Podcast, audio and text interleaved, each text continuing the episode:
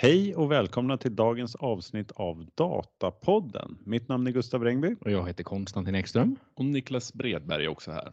Välkomna till studion denna vecka också. Tack. Och välkomna alla lyssnare. Det är inte så ofta vi säger det, men jag, jag tänkte jag kan bara eh, nämna vad, vad är vi för någonting?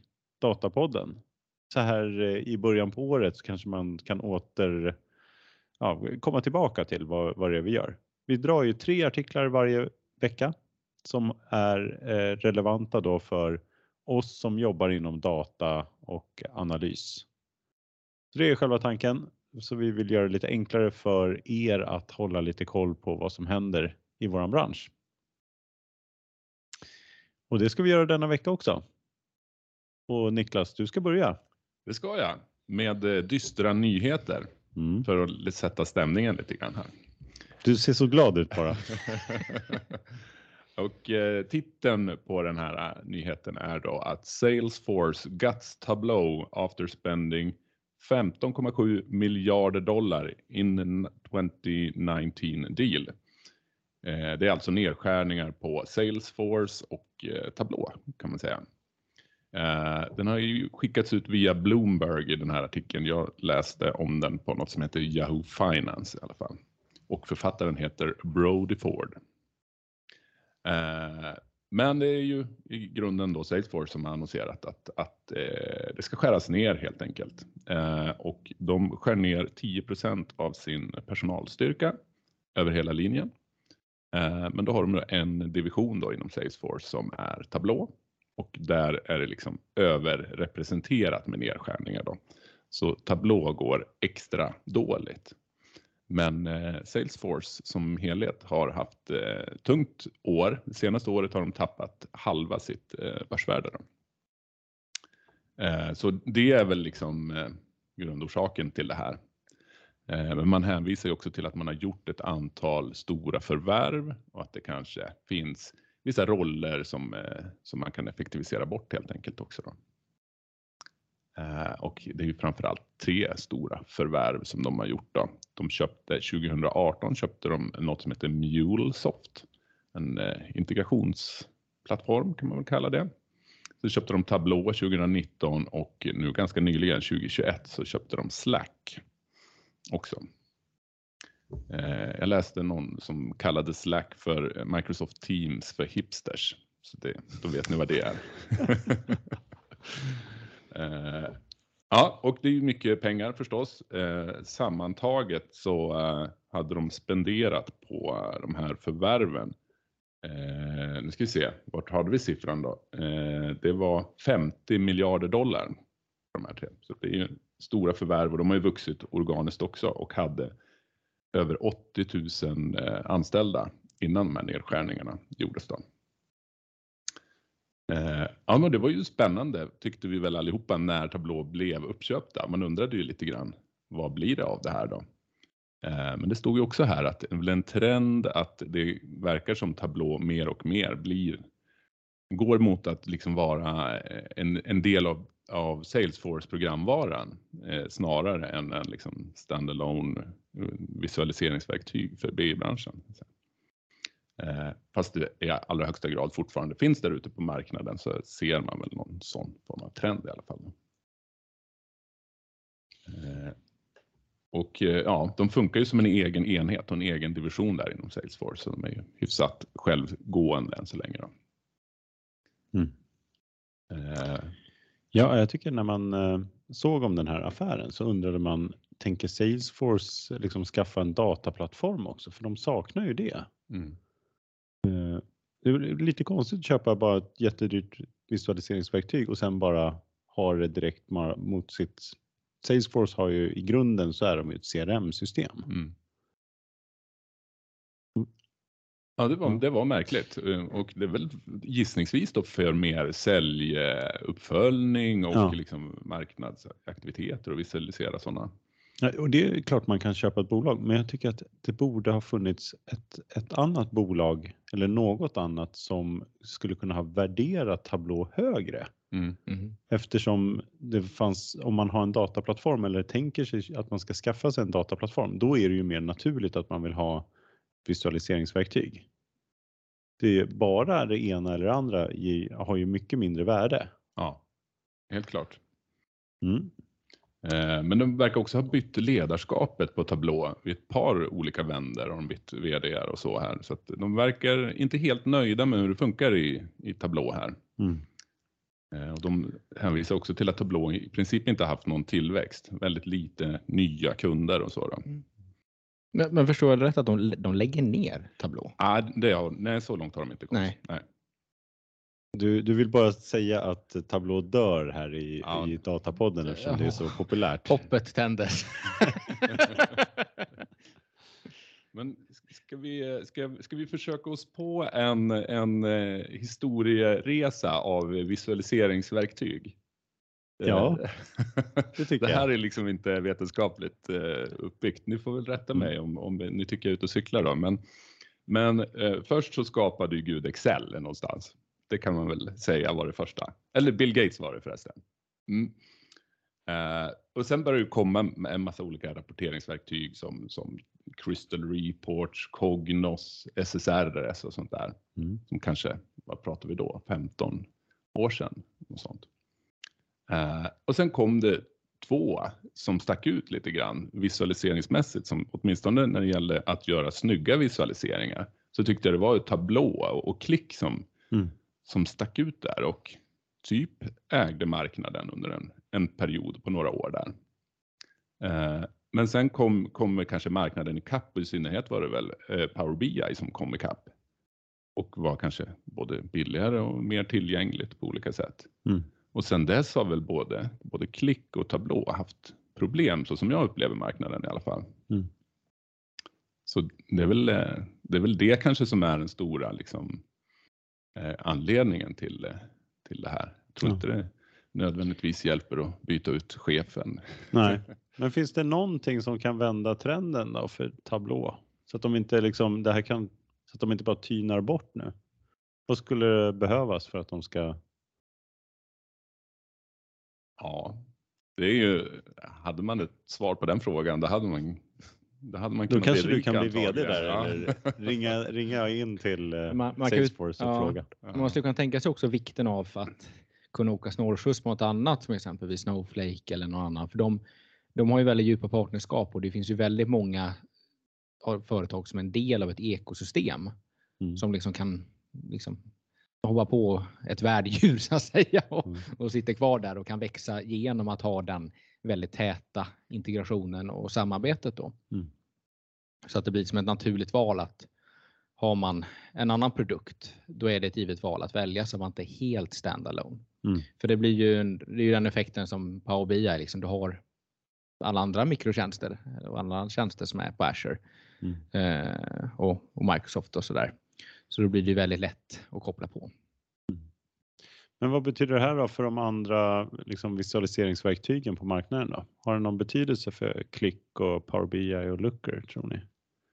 Och vad de andra nu heter. Looker kanske inte, det är väl Click och Power BI som kanske är de stora då. Ja. Jag vet inte om, om det nu är så att de här ja, går sämre eller eventuellt liksom integreras in i, i, eh, i Salesforce. Då blir det en konkurrent mindre på marknaden i alla fall. Så det är klart, de andra gnuggar väl händerna lite grann. Men Click borde ju gynnas kan jag tänka mig. Mm. Men hur stor marknadsandel har Tableau om man jämför med de andra? Är, är det liksom en så stor konkurrent? Det låter inte som det är så där jätte... Det är ju, de är ju mycket mindre än Power BI på den svenska Ja. marknaden Mm. i alla fall. Men Click är väl, eh, jag, vet, jag trodde Tableau var större än Click men jag är inte säker. Ja, inte I alla helt fall på säker. världsmarknaden. Mm. Får kolla upp det. Mm. Ja, men det var, det var det hela, den, den dystra nyheten. Mm. Mm. Ja, det var ju tråkigt, men eh, vi får väl gå vidare här ändå. Går vi vidare med något lite roligare Ja. kanske? Framtiden. ja. Nej men nu så här i lite grann i början på året och även när det närmar sig mot slutet förra året och så. Då kommer det ut väldigt mycket artiklar som handlar om trender för 2023. För vad är hett 2023 och vad, vad, vad, vad är det vi ser då? Så blir man ju nästan lite snurrig av allt för det, det är ju ganska alla pekar ju lite olika håll och har lite olika fokus och sådär. Ehm, men, men mitt ibland allt detta så kan man ändå se lite grann vad som bubblar på marknaden, vad, vad, liksom, vad är på gång och vad händer? Och ett sådant som jag noterar här det är ju eh, NLP, Natural Language Processing, på svenska språkteknologi. Det har vi pratat om lite grann innan här, men, men ehm, eh, det var lite en intressant eh, trendspaning här då, och vad, vad, som bubblar då. Och NLP, det är ju sig, det är inget nytt, det har funnits väldigt länge. Så jag kollar upp det på Wikipedia här och då står det språkteknologi, ett tvärvetenskapligt forskningsområde som omfattar utveckling av dataprogram för att analysera, förstå eller generera mänskligt språk. Och även modellering och simulering av mänskligt språkligt beteende med hjälp av datorer. Och målet med språkteknologi är att förenkla och förbättra kommunikation mellan människor och mellan människor och datorer. Ehm, men inte heller så är NLP eh, är det inte något nytt med att NLP appliceras inom dataanalys. Så till exempel så byggde ThoughtSpot eh, hela dess plattform lanserades 2015. Och här kunde då användarna ställa frågor eh, genom ord och fraser istället för genom kod. Och under åren här nu så har ju fler leverantörer inkorporerat detta som tablå då, och eh, Klick och Power BI. Så än så länge inget nytt under solen, men vad är det då som är, vad, vad är det nu som har hänt då? Och det som hänt det är ChatGPT. Chatbotten som släpptes i november förra året eh, som man kan sammanfatta som revolutionerande inom området mätt i framsteg om man jämför med tidigare eh, tekniker. Då. Så det man ser framför sig det är att slutanvändare i verksamheten ska kunna skriva frågor med ord eh, på vilket språk som helst och att BIA-plattformen sedan returnerar relevant data med lättillgängligt format tillsammans med detaljerade förklaringar. Och däröver att plattformen ska kunna svara på lite mer detaljerade följdfrågor, ungefär på samma sätt som man drillar sig ner i rapporter idag. Så är det här vi är nu? Det är vi inte riktigt but we're getting there. Eh, Mike Leon som är Senior Analyst på Enterprise Strategy Group. Han säger så här. We're just hitting the point where natural language processing can be effectively used to query data. But we're not even close to utilizing natural language query to complex querying that traditionally would require extensive backend work and data science team. Och lite på samma spår är Tony Bear som är grundare och VD för DB Insight. Och han säger så här att natural query, uh, language query is not at the point where it allows for deep analysis without involvement of data scientists. Och vad jag menar är att man, man kan inte bara ställa liksom en random fråga i vilken databas eller vilket verktyg som helst, utan datan måste hänga ihop i någon form av modellerad struktur på något sätt. Um, så han uttrycker sig, we're not at a point where it's like talking to a human and the brain can process it. Så begränsningarna eller snarare utmaningarna kan sammanfattas i några punkter. Och det största hindret som de skriver här är själva språken. Det finns över 5000 språk i världen över och mellan 2 till 400 eh, dialekt, eh, alfabet. Och det finns ord som stavas samma men betyder olika eller att uttal ger olika sorters betydelse. Och sedan finns det skillnader också i begrepp mellan bolag. Eh, en sak betyder, behöver inte betyda en, eh, samma sak i ett annat. Och sen så att NLP egentligen inte förstår språk rakt av utan man tar ord och fraser och översätter det i kod och sen från kod tillbaka till ord och, och fraser. Så att nu när jag berättat detta så låter det nästan som att NLP är nästan till oanvändbart. Eh, men, men det är liksom inte, det är inte de nuvarande kapabiliteterna som är fokus utan det är trenden. Så det som bubblar nu det är möjligheten att automatiskt generera insikter och sen även kommentarer till insikterna. Så det är alltså ett område som är på stor frammarsch och mycket händer. Och just det här ChatGPT, ja, det, det ses snarare som ett technological leap snarare än, än ett incremental improvement. Och det skapar möjligheter att bygga applikationer som, eh, som, som integrerar med denna. Och tittar man på Amazon, Microsoft så förväntas stora framsteg göras de närmsta 12 månaderna. Ehm, en liten kul fun fact som jag hittade här var att eh, ChatGPT ska integreras med Bing här i slutet på Q1. Så där får Google en liten utmaning. Eh, och sen så ryktas det om att det ska komma en betalversion av ChatGPT som heter ChatGPT Pro. Eh, men det, det är ännu inget som är bekräftat. Mm. Ja, intressant förutsägelse här. Eh, jag tänkte på eh, det här NLP. Då, de pratar ju en hel del om här eh, både konsumtion av datan, att man liksom pratar sig fram till vilken information man behöver. Men också lite grann om att man kompletterar med andra datakällor va? och utnyttjar NLP. Mm. Ja, men kolla igenom årsredovisningen och säg vad som är viktigt. Mm. Vad tror ni, vilken av de här är viktigast för business intelligence här nu då framåt? Det jag funderat mest på det är lite grann den här eh, kompletterande informationen. Alltså, kan man säga någonting liksom vad, vad betyder detta eller vad, kom, vad, vad, vad beror detta på? Att man ser att ja, men den här, eh, det här måttet har ändrats så här mycket från den här månaden till den andra. Vad är den mest ja, inflytelserika eller mest betydande eh, förändringen? Liksom, den här, man, annars man fått göra manuellt, man drillar ner i rapporten. Att mm. kunna få hjälp med att hitta de där förklaringarna. Just det. Så det är inte bara det där ja, men ta fram försäljningen för senaste året utan Nej, för vad det... är det som är avviker? Eh, är det du vill ha i alla fall svar på och skriva? Ja, men jag tänker att det skulle ge mest direkt nytta för liksom att, att ta, klicka sig fram till vad var försäljningen förra månaden. Mm.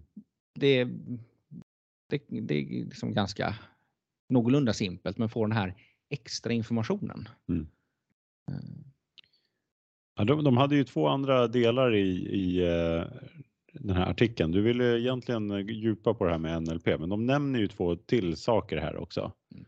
Decision Intelligence och Data Mesh.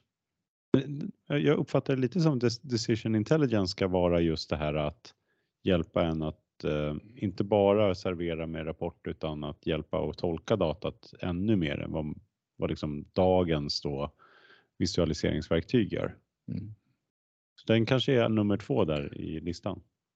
Då nämnde de uh, bland annat då Pyramid Analytics som hade, var, hade dragit in, vad var det, 60 miljoner dollar eller något sånt där.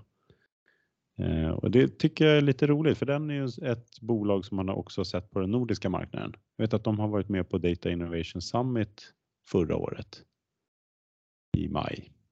De kanske mm. man eh, ser, de är liksom aktiva här också. Jag kommer inte ihåg de andra två, men de har jag inte mm. riktigt eh, koll på. Men Pyramid Analytics har jag sett i alla fall. Mm. Det är lite spännande. Då får man väl kika in på dem, vad de har för någonting här då. Vad intressant. Vi satt ju här för några veckor sedan Konstantin. Då hade både du och jag några trender inför nästa år. Mm. Eh, men ingen, då var alla våra trender var olika och det här kommer då ytterligare tre som inte mappar med det vi hade tidigare. Ja, men det är ju så. Om man, har, om man har tillräckligt många olika förutsägelser så är det alltid någon som är rätt. Mm, precis.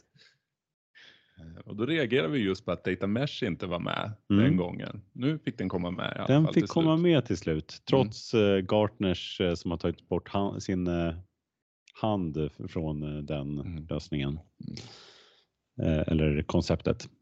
Mm. Så den är kvar ändå. Den är inte död hos alla får man säga. En del spår en strålande framtid. Då. Ja, kanske någon form av palliativ vård. ja, så kan det ju också vara. Att man vill det så gärna. Eh, ja, ska vi gå vidare? Mm. Tredje artikeln då. Då har vi en artikel som med rubriken Cloud Data Warehouse Benchmark som ligger på fivetran.com, deras hemsida. Den här lades ut 19 december och är eh, skriven av eh, Fivetrans Eh, CEO George Fraser. Och vi hade ju en, eh, i förra avsnittet så hade jag en lång, lång, lång artikel av, av en formidabel artikel som gick igenom alla releaser som var gjorda av de stora Cloud Data Warehouse. Av, eh, eh ska vi säga, det var från Recordly och eh, Mika Heino som hade skrivit den. Och den var ju väldigt bra.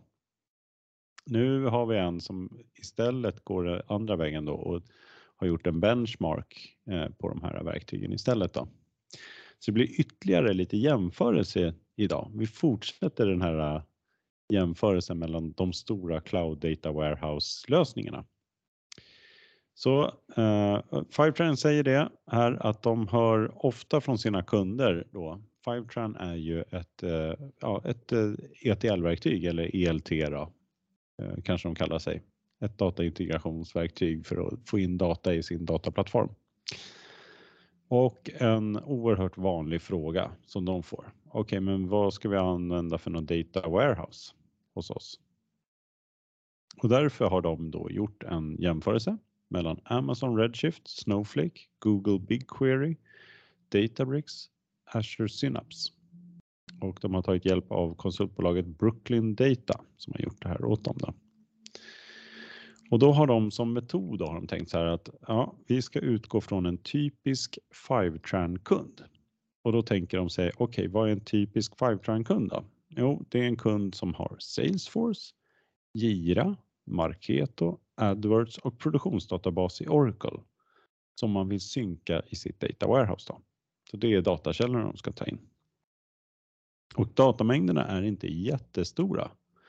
10 till 100 gigabytes är den typiska Fivetran-kunden. Eh, då. Dock komplext med hundratals tabeller med normaliserad data och man skriver komplexa SQL för att summera data från de här. Då. Så att inte mycket data, men det blir fortfarande komplext. Eh, givet det här då, så har de utnyttjat då, det finns ju en sån här eh, standard benchmark eh, eh, datakälla som heter TPC DS2 men man kan välja vilken skala man ska köra den på. Då har de valt en terabyte här. Hela benchmarken finns tillgänglig. De har en GitHub-adress som man kan komma åt och kika på, på hur de har genomfört den. Så att det finns möjlighet att gå djupare här om ni är intresserade. Eller om ni vill ha vidare här så kommer jag gå vidare här med den här också. Så ni får det eh, samlat här. Eh, och det här TPC-DS då, det är 24 tabeller i en Snowflake-schema. Så det är alltså faktatabeller och dimensioner då, de här 24 tabellerna. Och innehåller försäljningsdata på en påhittad retailbolag. Den största faktatabellen då är på 4 miljarder rader. Och då i den här benchmarken så har de kört eh, 99 stycken queries som har körts under maj till oktober. Och alla de här queriesarna har varit, haft då komplexa, det har varit komplexa queries med subqueries, joins och summeringar av olika slag. Varje query kördes endast en gång så att man inte skulle liksom utnyttja cache i sin data, data warehouse. Då. Och eh, man testade endast sekventiellt, så ingenting, inga parallellkörningar. Så det är mer, eh, då blir det väl mycket mer komplext att förstå och det blir väl olika svar varje gång då också på ett annat sätt. Men då har de eh, hittat då tre stycken konfigurationer som de har kört från alla de här. Så både Redshift, Snowflake, Databricks, Synapse och BigQuery har körts i tre stycken olika prestandakonfigurationer där de kallar det för 0,5x, 1x och 2x. Så 1x kanske är vad de tror borde vara lagom då. Men med olika liksom, nivåer då på kost, kostnader, men ungefär liknande kostnader i grundkonfigurationerna per timme. De konstaterar att det finns flera av de här lösningarna som har olika kostnadsbesparande funktioner som de väljer då att inte använda de säger att Databricks har en spot instance pricing, Snowflake har multi-cluster autoscaling, BigQuery on-demand pricing och allt det utgår från testet. Det, det struntar de i. De säger också att DV-lösningen har olika avancerade funktioner för att sortera datat för förbättrad queries. Dessa används inte heller, förutom column compression för Redshift och column store indexing i Synapse. Snowflake, Databricks och BigQuery kör compression automatiskt. Så det borde väl bli någon typ av eh, jämförbar bild då. Och givet det här då så får de en, eh, en, en bild här på hur, eh, hur datat ser ut då. Och, Eh, och där kan man väl se då att eh, eh, Snowflake ligger väl kanske på, på bästa, eh, har bästa möjligheten här då. Om man jämför då kost och time då. De har, så som man jämför då hur lång tid tar det tar att köra och jämför också vad kostnaden har blivit då med att köra. Så får man en, en sån här eh, ett antal punkter då, tre punkter i, en, i ett bubbeldiagram då per lösning. Alla ligger väldigt jämnt. Eh, men det är Snowflake som eh, har ändå bästa placeringen då i den här. Eh, mm. Jag delade också den här bilden. Den finns ju i artikeln, men den finns nu också delad här på eh, videon. Där. De gjorde det här testet också 2020, så de kan jämföra det här också åtminstone då eh, med Databricks, BigQuery, Redshift och Snowflake. Synapse verkar inte vara med i den från 2020. Och då kan de också se här att eh, eh, det var Databricks har gjort en enorm eh, förbättring. De har gjort största förbättringen. Men Snowflake leder lite grann och Redshift och BigQuery ligger väldigt nära varandra. De ligger väldigt lika. Överhuvudtaget så ligger alla väldigt bra till då. Så det är ingen, ingen så här som står ut jättemycket utan alla ligger på samma nivå ungefär. Eh, Databricks och Synapse verkar hamna på samma eh, sån här geo mean time då som de pratar om här. Eh, I eh, prestandatesterna. Eh, det är lite intressant här också, så att de, eh, de hittar att de är väldigt lika och har relativt liknande prestanda allihopa, givet deras test. Då. Men de har också lite kommentarer på, på tidigare tester som är ganska roligt då att höra, för det här har ju varit eh, ett oerhört eh, fokus eh, att, eh, att titta på de här testerna. Så bland annat då tar de upp här, Databricks gjorde ett eh, TPC DS benchmark från november 2021. Och vad är skillnaden mot deras testa? De använde 100 terabyte, terabyte dataset istället för en terabyte. Snowflake körde i 4 XL endpoints medan här kör Snowflake i en, eller så är det bara large. Så fyra extra large var endpointen då. Det var ju mycket, mycket mer data då. Eh, de använde, och då jämförde de bara Snowflake och Databricks också på det här testet. De använde date partitioning i, i vissa tabeller, både för Databricks och Snowflake. Det gjorde de ju inte här. Eh, de körde Analyze-kommandot direkt eh, efter de hade laddat in data tror jag för att uppdatera kolumnstatistiken. Då. Och jag tror att det här är bara Databricks för att Snowflake tror jag inte har någon sån, den är väl mer automatisk eller automagisk. Men de, de förberedde liksom på en gång så att Databricks skulle ha den körningen. Då. Eh, mm. Sen så jämför de annorlunda för att i det testet så då tog man och summera alla liksom frågor och, och kolla på query time där.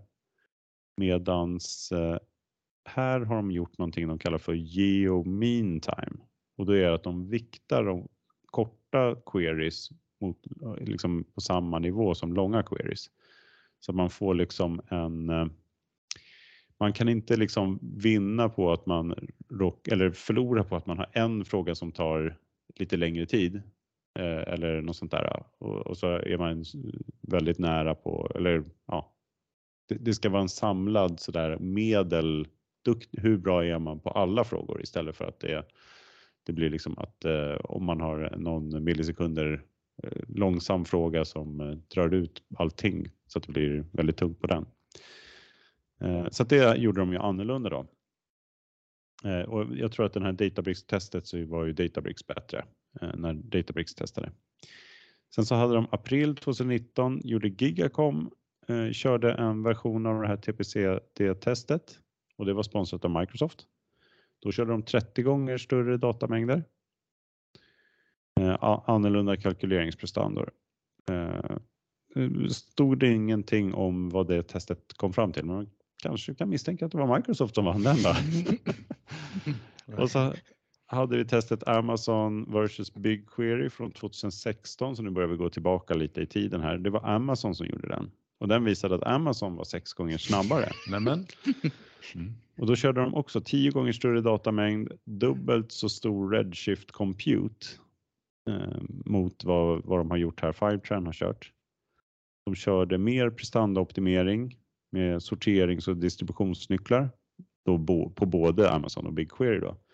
Men de konstaterar också att BigQuery SQL var fortfarande i beta när de gjorde det testet, vilket kanske eh, kan betyda att de hade en liten eh, sämre situation då än vad de har idag i alla fall.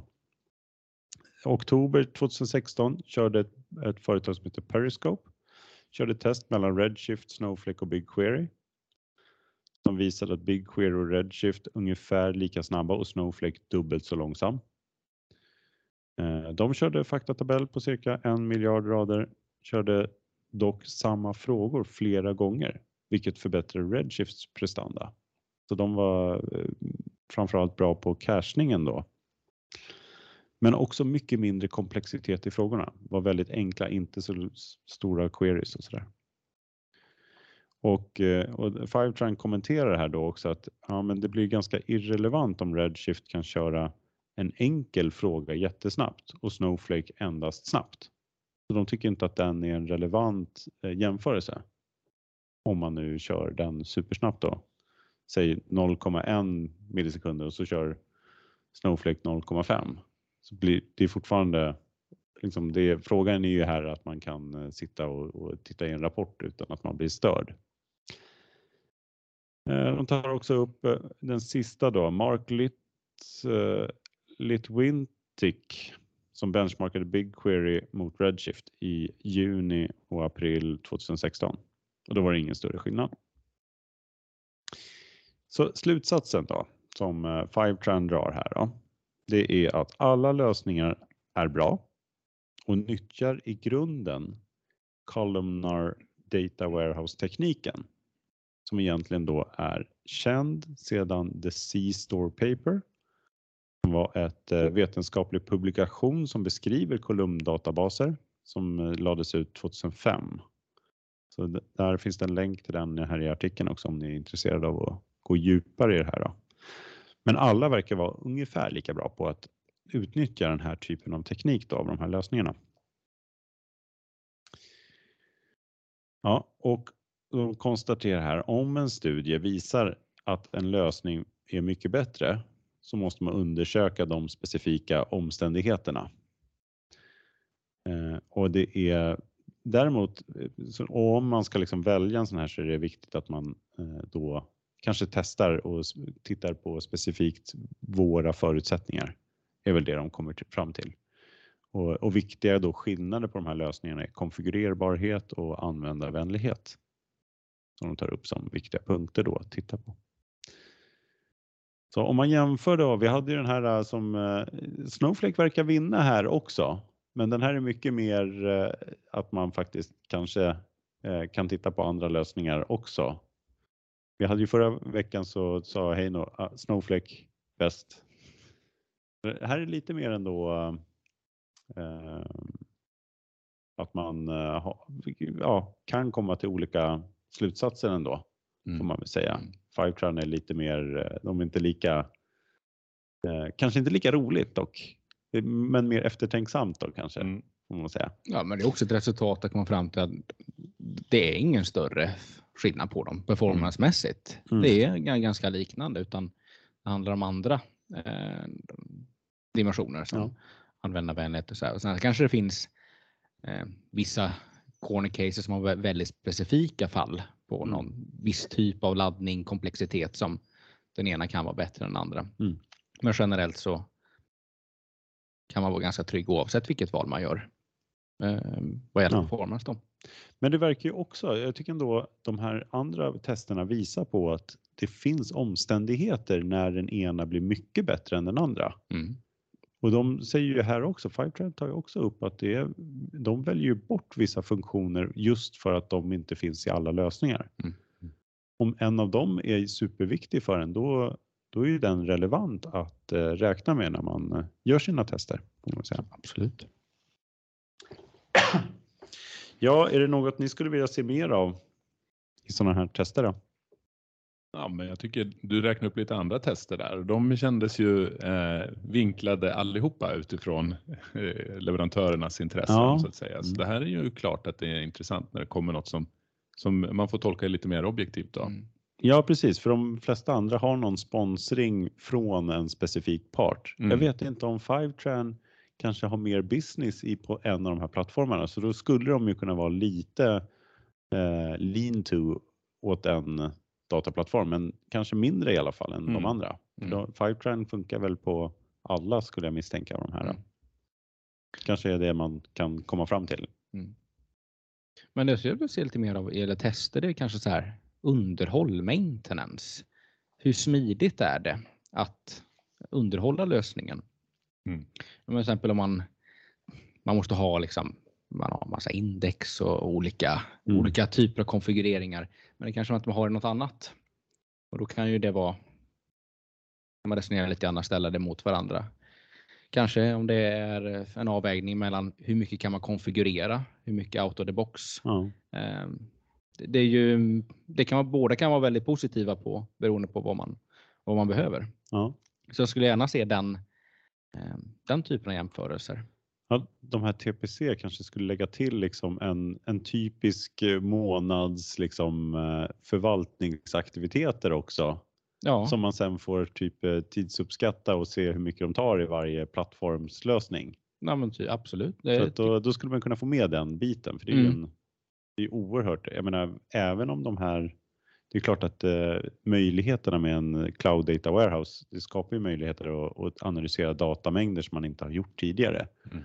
Men det är fortfarande en av de stora kostnaderna blir, slutar ju i att det är att ha personer som kan mm, ratta det och få ut nyttan av det. Mm.